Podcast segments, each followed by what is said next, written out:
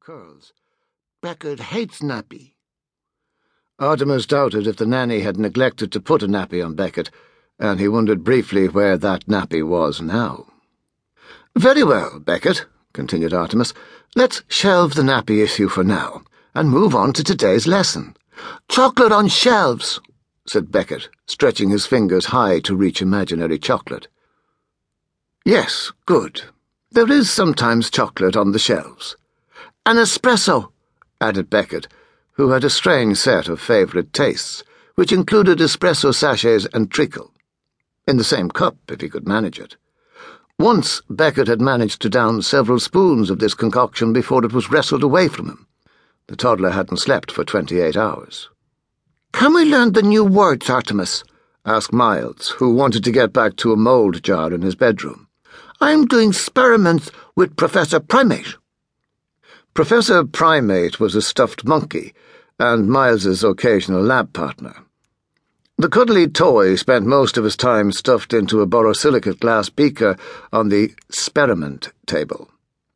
Artemis had reprogrammed the monkey's voice box to respond to Miles's voice with twelve phrases, including, It's alive! It's alive! and History will remember this day, Professor Miles.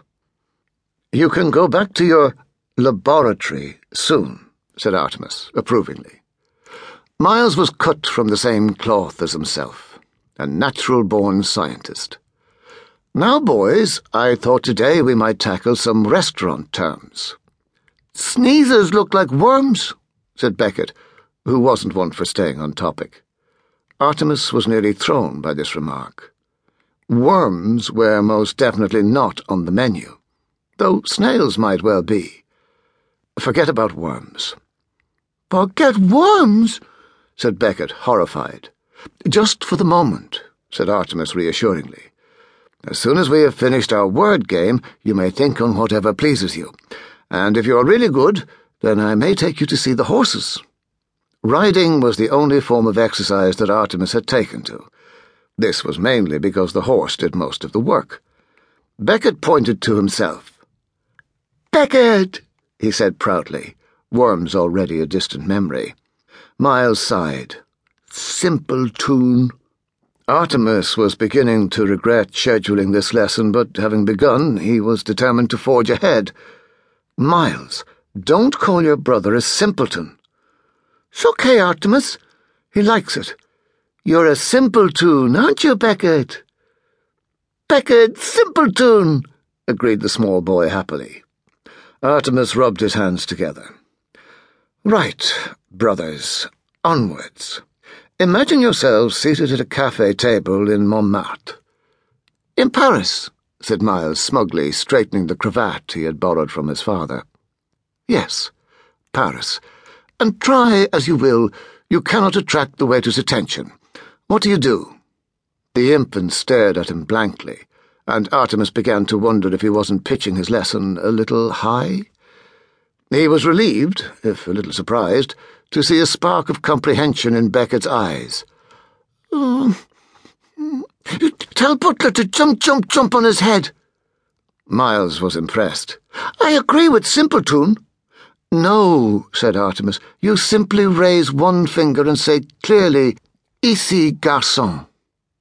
Itchy what? What? No, Beckett, not itchy, Artemis sighed. This was impossible. Impossible.